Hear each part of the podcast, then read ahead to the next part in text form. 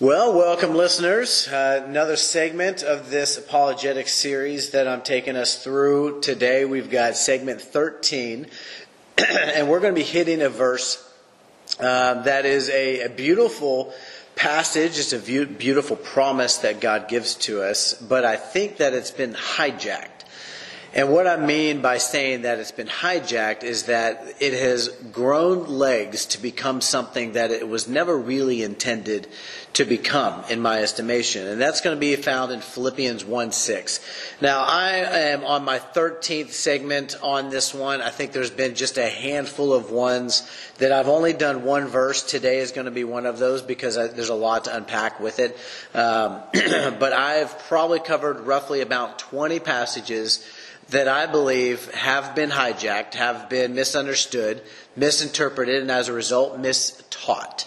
Um, I still have about 10 or so, but I'm also, I want to know what verses it is that you might want to, to have broken down.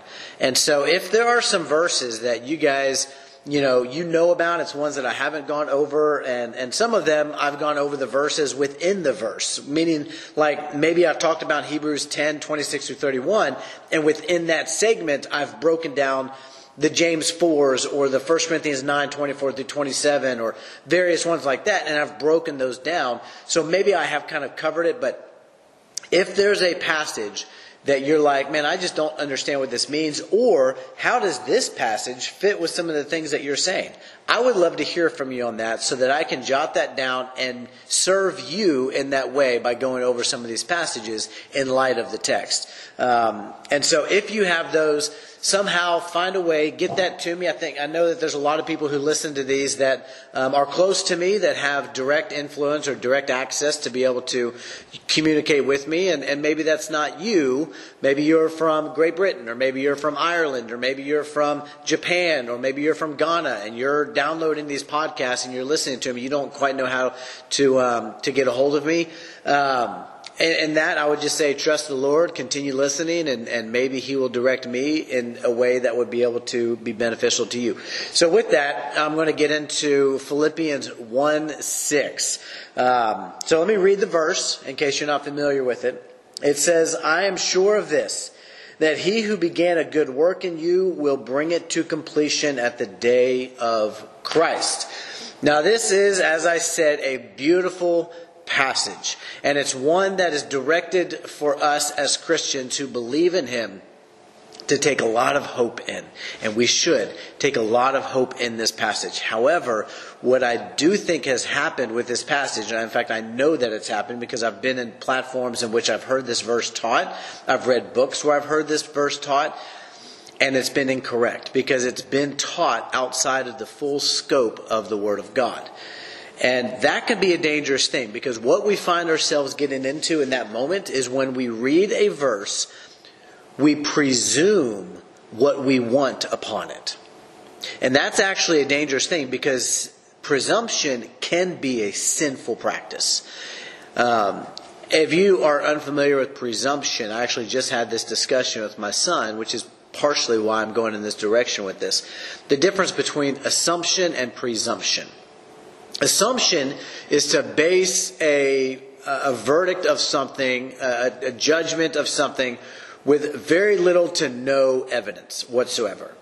Uh, presumption is to actually have evidence for what you're declaring, what your judgment is, how you might interpret a verse. You have sufficient evidence, but it's not 100% concrete. However, you still treat it as if it is. And I think a lot of people presume upon this passage because it's written. It's right there. And I could take this verse and I could make it say what I want to and presume that this is a salvific passage. I could presume that this is simply stating a, you know, hey, once God started a work in you, it's going to be brought to completion. Let me clarify something real quick in the very beginning of what Paul says in this verse. He uses a Greek word here that I'm going to break down for us, just you know, just real quick of what it means. Um, he says this: "I am sure of this." Now, you might think that that's a concrete statement. However, I could show you several verses in which this word specifically is used, and it actually has an uncertainty attached to it. It's not a, an eternal decree, it's not an unconditional guarantee. It is simply confidence. In fact, the, the word that's used here is peithro, and it's the Greek word that means to be persuaded to, uh, to almost be tranquilized, if you will, according to what the, the Thayer's definition is bringing. To be moved and persuaded, to believe concerning something, to have a confidence or a trust in. It's not something in which it's like, man, this is an unconditional guarantee that God is going to finish the work that He started in you. Paul says, look, if you read the context of the passage, he says, look, I'm seeing that you guys are partnering with me in this gospel, that you guys are being persecuted for this gospel. Excuse me, that things are happening in your life, and I'm seeing that the love and that the faith that you have is actually growing and increasing in spite of the trials. So, because of these things, I am persuaded to think this way. I am confident to think this way that God, who began this work in you, is going to bring things to completion. But did he ever, one shred of evidence say that it's in spite of maybe what you might do or not do. And that's going to make sense in just a second as I kind of run through some of these passages. And we look at the if and the thens. And for you, you might look at that and say, well, what do you mean by if and then? Well, if and then is littered throughout all of Scripture.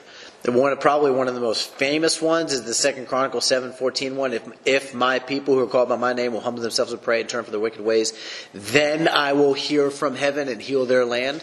Right? Just a paraphrase of what that actually states. It's the if and the then. It's the promise that is there if the condition is met. Excuse me. You see, Philippians 1 6 is all about a condition being, I'm sorry, a promise being given to us. However, there's a condition that has to be met for that promise to come to fruition. The if and the then. Eon is the Greek word for if, and un is the Greek word for then. So if you want to take something from this, you want to learn kind of the Greek phrase, the if and the then, you could just simply say eon un. If and then. Now let me break this down for you just real quick. Eon is, is you could just translate it as the provision that we supply to the promise. It's our part within the contract, if you will. And I don't know if many people really realize this. Excuse me. But the Greek word that's used for even testament, so like you have the Old Testament, then you have the New Testament, is the Greek word diathekein. It means contract. It's also a word that can be translated as promise or his covenant. It's a word that has condition attached to it. So the new covenant that we have is the promises of God met with the provision in which we supply to those promises. Excuse me one second. Sorry, I got something in my throat and it just doesn't seem to be going away. So, excuse me. So what do I mean by all of this? You could look at Philippians 1 6 and you could presume that this is an unconditional promise at the expense of what it is that we have to supply to it. Well, that's not the if and the then concept that's littered all throughout the New Testament and the Old Testament. 1 Thessalonians chapter 5, let me give you an illustration of this. Verse 23 says this Now may the God of peace himself sanctify you completely and may your whole spirit and soul and body be kept blameless at the coming of our Lord Jesus Christ. He who calls you is faithful. He will surely do it. Now, I could presume upon that and say that that's an unconditional promise that God is surely going to do it. He will keep me blameless. He will keep me uh, my whole spirit and soul and body blameless at the coming of Jesus Christ. Man, there won't be a mark against me. God is faithful. He will surely do it. Well, let's flip back just a couple pages to what Paul writes in 1 Thessalonians 3 11 through 13. And, and I find this interesting because it's the exact same book. You see, we oftentimes like to translate the promises that God gives to us, we translate them into something that's absent of condition. But there's very few promises that God gives in the Old Testament or the New Testament that are absent of condition. Listen to what he says in 1 Thessalonians chapter 3. Remember, the whole concept of this was that we would be blameless. Okay? The whole concept of what he said of, of 1 Thessalonians 5, 23 through 24, is that we would be blameless at the coming of Jesus Christ. There would be no mark against us. And God is able to do it. He will surely do it. He is faithful to do it. He will totally do it. Let's look at what Paul says as part of a condition to that. Now may our God and Father Himself and our Lord Jesus direct our way to you. And may the Lord make you increase and abound in love for one another and for all, as we do for you. Now listen very carefully. So that. He says, May God increase you to abound in love for one another as the body of Jesus Christ in Thessalonica, so that he may establish your hearts blameless in holiness before our God and Father at the coming of our Lord Jesus with all of his saints. Did, did, you, did you catch it? You see, on one hand, 1 Thessalonians 5.23 through 24 sounds like an unconditional promise. But when you couple the text in the same exact book, the same exact author, you couple this passage with it, you see the condition. Now, this is just one example. Let me take you back to Philippians 1 9 through 10. Same passage, same chapter. This is what he says. The whole concept is he who began a good work and you will bring it to completion at the day of Christ. I'm confident of this. And in fact, I've even heard the teachings of this one in which they forget that I am sure of this part. They just quote the promise. They don't quote the condition to which Paul's even stating within that. He who began a good work in you will bring it to completion on the day of Christ. We, we make it a definitive declaration. But that's not the context of the passage. This is what it says in verse chapter 1, 9 through 10. And it's my prayer that your love may abound more and more. See the same similarity in 1 Thessalonians 3? That the love for the saints may abound more and more for one another, so that you may be blameless in holiness before the coming of Christ. Here's what he says that your love may abound more and more with knowledge and all discernment, so that you may approve what is excellent and so be pure and blameless for the day of Christ. Did you catch the condition? And man, how easy it is in our ignorance to say, well, those who are truly saved will do these things. Well, let me just tell you, then why is Paul stating it to the church in Philippi when he says, to all the saints in Christ Jesus? He's not even saying to the church. He says to the saints. Hagiosmos, the Greek word that's used, it's those who have been set apart. He is directing this statement to people who he is already declaring saints, holy, set apart Christians. You, you see kind of the dilemma that's here. If we presume upon a text simply because we might have some evidence to look at the first, or the um, Philippians 1 6, and we might have a verse to pull out of our back pocket and say, see? see, it's, it's, God's going to do it. But we don't incorporate the other parts of it and even the context of the passage, then we could find ourselves presuming upon God. And that can be a dangerous thing. You look at, at Matthew 3 9, Jesus gives a warning of presumption. He's talking to these, to these Israelites, to these Jews. And I'm sorry, I pulled up the King James there. I'm not going to read that one. I forgot I was on my other app, um, my other Bible app in this one. He's talking to the Pharisees and Sadducees. You look back at Matthew 3, verse 7. They're coming and he's like, Who warned you to flee from the wrath to come, bear fruit, and keep your apprentice? Then he says this in verse 9. He says, And do not presume to say to yourselves, We have Abraham as our father. Now, now what, what is all this essentially stating? Is that these, these Sadducees and these Pharisees presumed with sufficient evidence, according to the text of what was written under the Old Testament, that, that uh, those who are in the lineage of the Jews we're going to find the commonwealth of Israel. they had sufficient evidence. But Jesus says, but you are presuming upon that evidence that you would be blessed apart from your own role within the blessing. And I think it's happening today in the church that we look at Philippians 1 6. We look at Hebrews 13 5. And we'll, we'll even address that even just a little bit.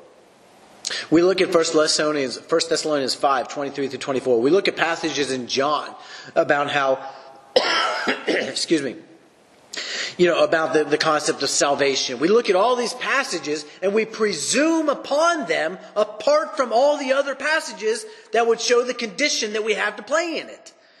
God is faithful. He is able to make all grace abound to us. He is able to finish what He has started in us. But the question isn't is He able, it's are we willing? Are we going to do what we need to do to find the promise of God fulfilled? Look at Jeremiah 18, 7 through 10. Here's what he says here. If at any time I declare concerning a nation or a kingdom that I will pluck up and break down and destroy it, and if that nation concerning which I have spoken turns from its evil, I will relent of the disaster that I intended to do to it. God says, if there's a nation that is not doing what they should and they repent of that, like Nineveh, and they turn from that, and they start doing what is supposed to be done, then I will relent of the disaster that I was going to do to it. And you're like, well, how does that fit? It's the next statement that he makes. Look at what he says in verse 9. And if at any time I declare concerning a nation or a kingdom that I will build and plant it, listen very carefully what he says that I will finish the work that I started in it. That I will build it, I will plant it, I will flourish it, I will make it grow, I will make it abound, I will make it do all these things. If I say that I will do all these things, and if it does evil in my sight, not listening to my voice, then I will relent of the good that I had intended to do to it. Now, what's interesting is that he's specifically referencing Israel there. depending on what your viewpoint is, mine is, is that we are the new Israel of God. That the church, I was talking about with my kids today as we were going through Ezekiel in chapter 40, 39 and 40. we are the new Israel of God. And that's a point that I will go toe to toe with anybody because I think to say that Israel is still Israel and that they are still God's people and that they still will find the covenants of God and the blessings of God even apart from Jesus Christ simply because they have the Abrahamic covenant not only do I think that that's foolish, not only do I think that it's heretical, but I think it diminishes the person of Jesus Christ, and I'm never okay with that. You see, to say that there is another way to belong to God other than through Jesus makes him a liar, because John 14, 6 says, I am the way, the truth, and the life, and no one comes to the Father but through me. So to say that the Jews are still God's people, that Israel, despite what Luke 13 says, that Israel, that their house has been forsaken until they would believe and trust that Jesus is the Christ, the Son of the living God, until that would take place, they are forsaken. But the premise, moving back to the topic of what I was talking about, in Philippians 1 6, if God says that here is my promise, but you don't fulfill the terms of that promise, Man, don't presume upon that promise apart from the condition of your fulfillment of it. It's a very dangerous game to be playing on that one. Look at what he says in Romans chapter 11, verse 22. I believe this is a verse that I might have covered in a previous podcast. If I didn't, I covered it when I went over um, a podcast series over the book of Romans. But in this chapter, he's talking about how the Jews were formerly God's people, how they had the commonwealth of Israel, and the Gentiles did not. And the Gentiles were on the outside looking in, if you will.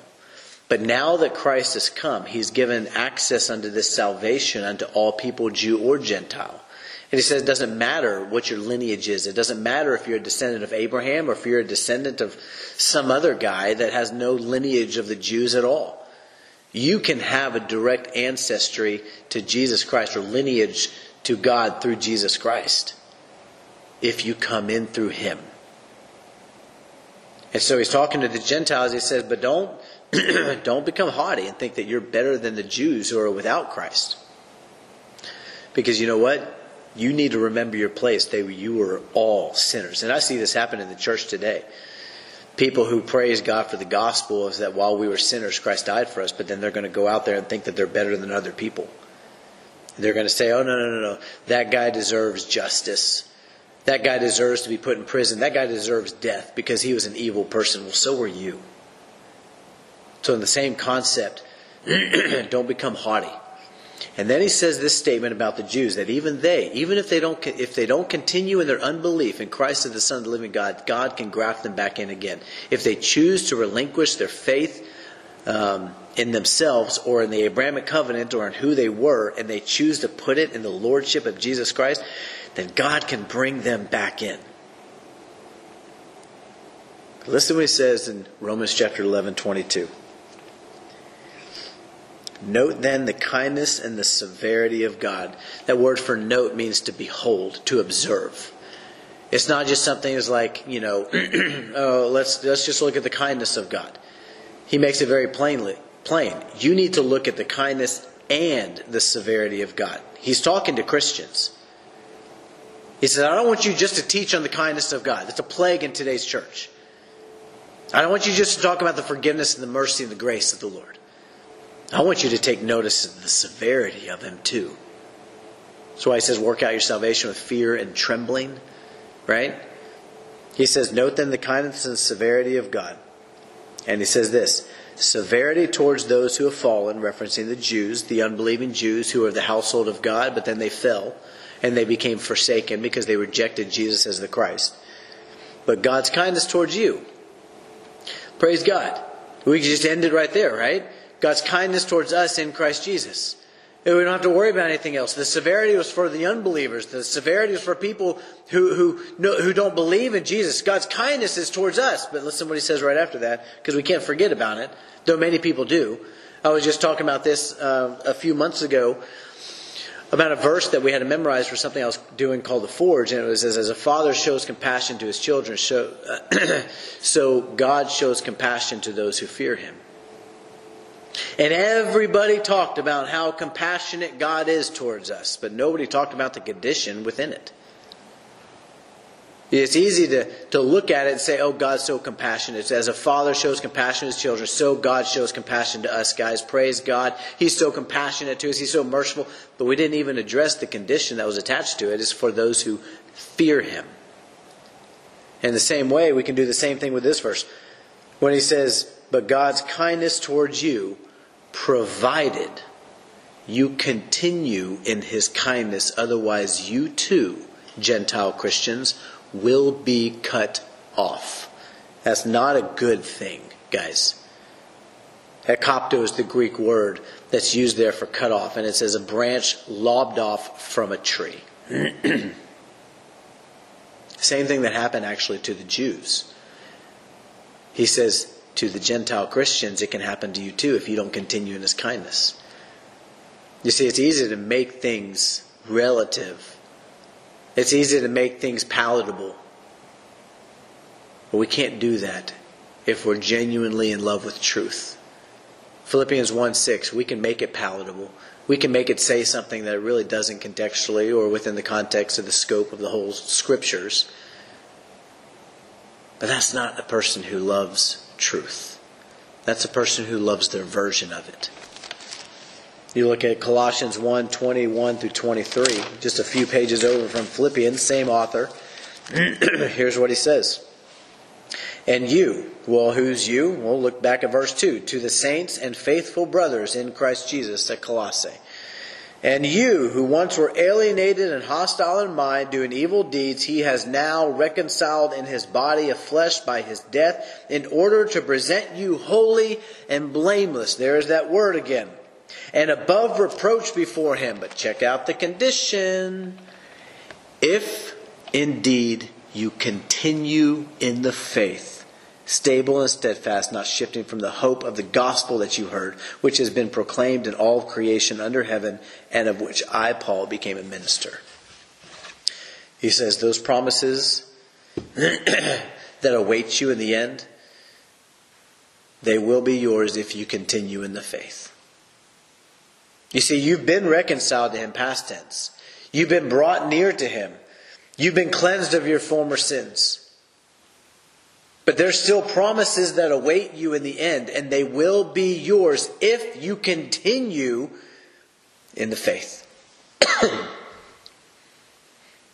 if you're familiar with Paul and his letter in 2 Timothy, you're going to find in chapter 4, 7 through 8, Paul says this I've fought the fight, I kept the faith, and I finished the race.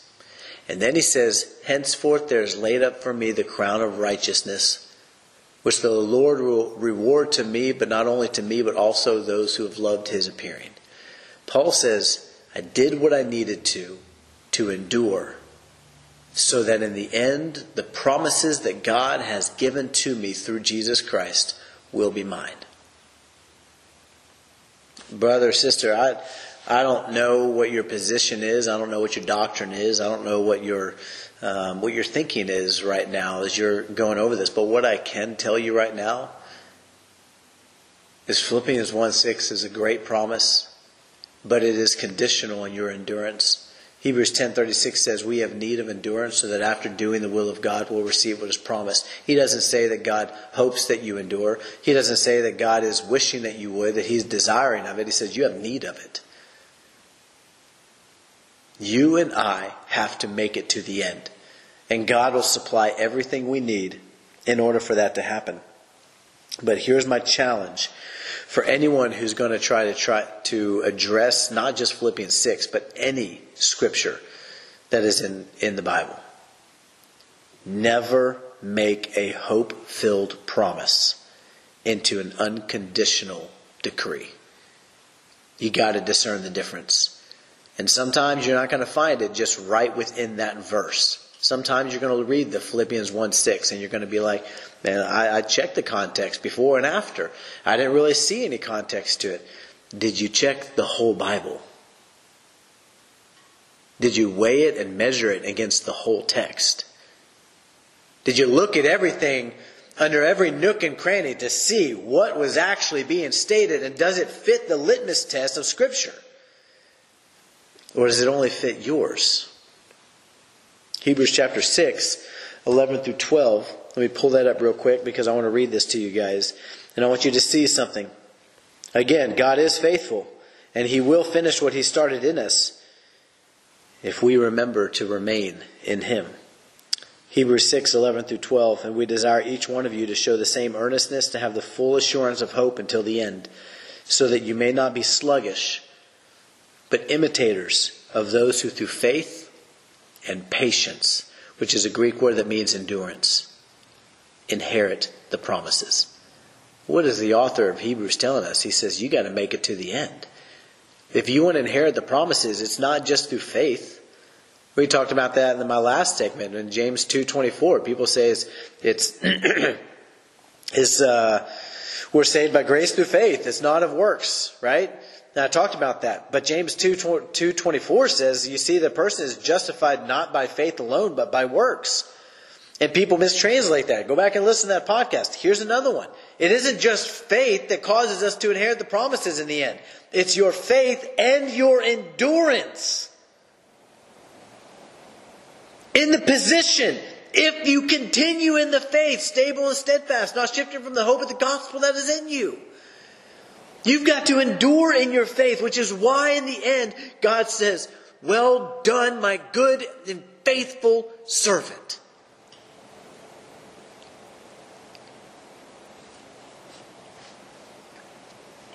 So what Hebrews, I'm sorry, Romans 8, 17 is all about. Provided we suffer with him in order that we may also be glorified with him. Paul includes himself for any of those who might be listening to this, who might be in their mind thinking, well, if you're really a believer, you will endure to the end. Then why does Paul isolate himself in 1 Corinthians 9, 24 through 27 and say that if he doesn't finish the race, that he himself could be disqualified from running it? Why does he include himself in the condition in Romans 8, 17 instead of just saying you? He says, no, we we have to finish to the end, brothers and sisters, or else we won't get it. That's what he talks about Philippians chapter 3. They're saying that by any means possible I may attain the resurrection from the dead, the glorification of my body. Paul, you can't say that if you're just truly a believer, then you will do these things because Paul questioned it in himself.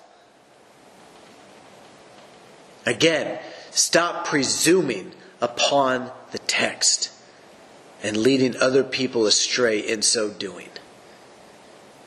Hebrews chapter 10, 23. And it says this about the concept of having a, a hope. Same as Philippians 1 6. It is a hope filled passage.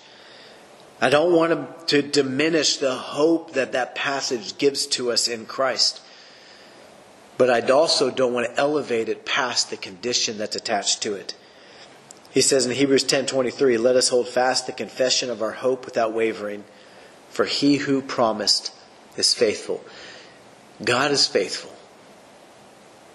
But did you notice who the condition was given to by the author of Hebrews? Let us, not you, as if there's a doubt in their salvation, if they're really saved. The author includes himself. Let us hold fast the confession of our hope. That is, that Jesus is the Christ, the Son of the living God. Hold fast that confession until the end, and God is faithful to give you what He has promised. It really is that simple. And if you're saying that that's work based, then man, so be it. Then it's work based. Whatever you want to claim it, I'm telling you, it's the truth of God's Word. so Philippians 1 6 is a beautiful promise that God makes to us, whether it's salvific or just something more in line with Hebrews 13.5, when he says, I'll never leave you nor forsake you. I'd encourage you to go back and look at the context of that. I even did a podcast on it in this apologetic series. He's not talking about salvation, that he'll never leave you nor forsake you. What he's referencing is, is that if you step forward in faith, God is faithful to never leave you high and dry. He will give you and do what he has promised. If you step forward in faith and you choose to trust him, he will never leave you high and dry when your action is in accordance with his will. You will have everything that you need. That's the context. That's why I even said in the beginning, everybody else quotes it, I'll never leave you nor forsake you, but they fail to quote the beginning of it to keep your life free from the love of money. The concept is about trusting God's provision. Because if you step forward in faith and you trust Him in it, He will not forsake you. If You go back to Deuteronomy, go back to Joshua, you're going to find the same exact thing, an Old Testament reference. But the reality is, whether this is salvific or whether it's just more in line with Hebrews 13:5, either way, God is issuing us a hope to hold on to in the darkest moments of our journey of faith. But it most certainly is not a promise absent of condition. I'd encourage you to go study up on Acts 27. And just a brief rundown, I'm going to end with this. And just a brief rundown Paul in this boat that he's on is a slave who's being transported to Rome, I believe. it says that the boat was going to sink. And everybody on this boat was terrified. And Paul, is in typical fashion, spends time in prayer. And an angel of the Lord, I believe he says, an angel of the God that he serves came to him and he says, You know what, Paul? This is going to be okay. There will be no, lo- no loss of life. You'll make it to Rome. So he goes and tells the captain. The captain agrees. They begin jettisoning the cargo. They begin doing everything. The storm's getting pretty bad. And then Paul looks over, and this is probably like 10 verses after he gets this promise. And some of the men are trying to jump ship. Some of these men are trying to get these lifeboats and they're trying to lower them in the water. And Paul yells out to them and he says, Unless you remain in the boat, you cannot be saved. Unless you remain in the boat, you will not find the promises of God fulfilled on your behalf. Unless you remain and abide and tarry and wait and stay and endure to the end, in the position of which you currently are, you cannot find the promises of God. So Paul got the promise and he delivered the condition. And what I see today is many people proclaiming the promise But they leave out the condition. And Satan will have a heyday with people who don't realize the condition because then they're going to think that all they have to do is pray a little prayer. And that's it.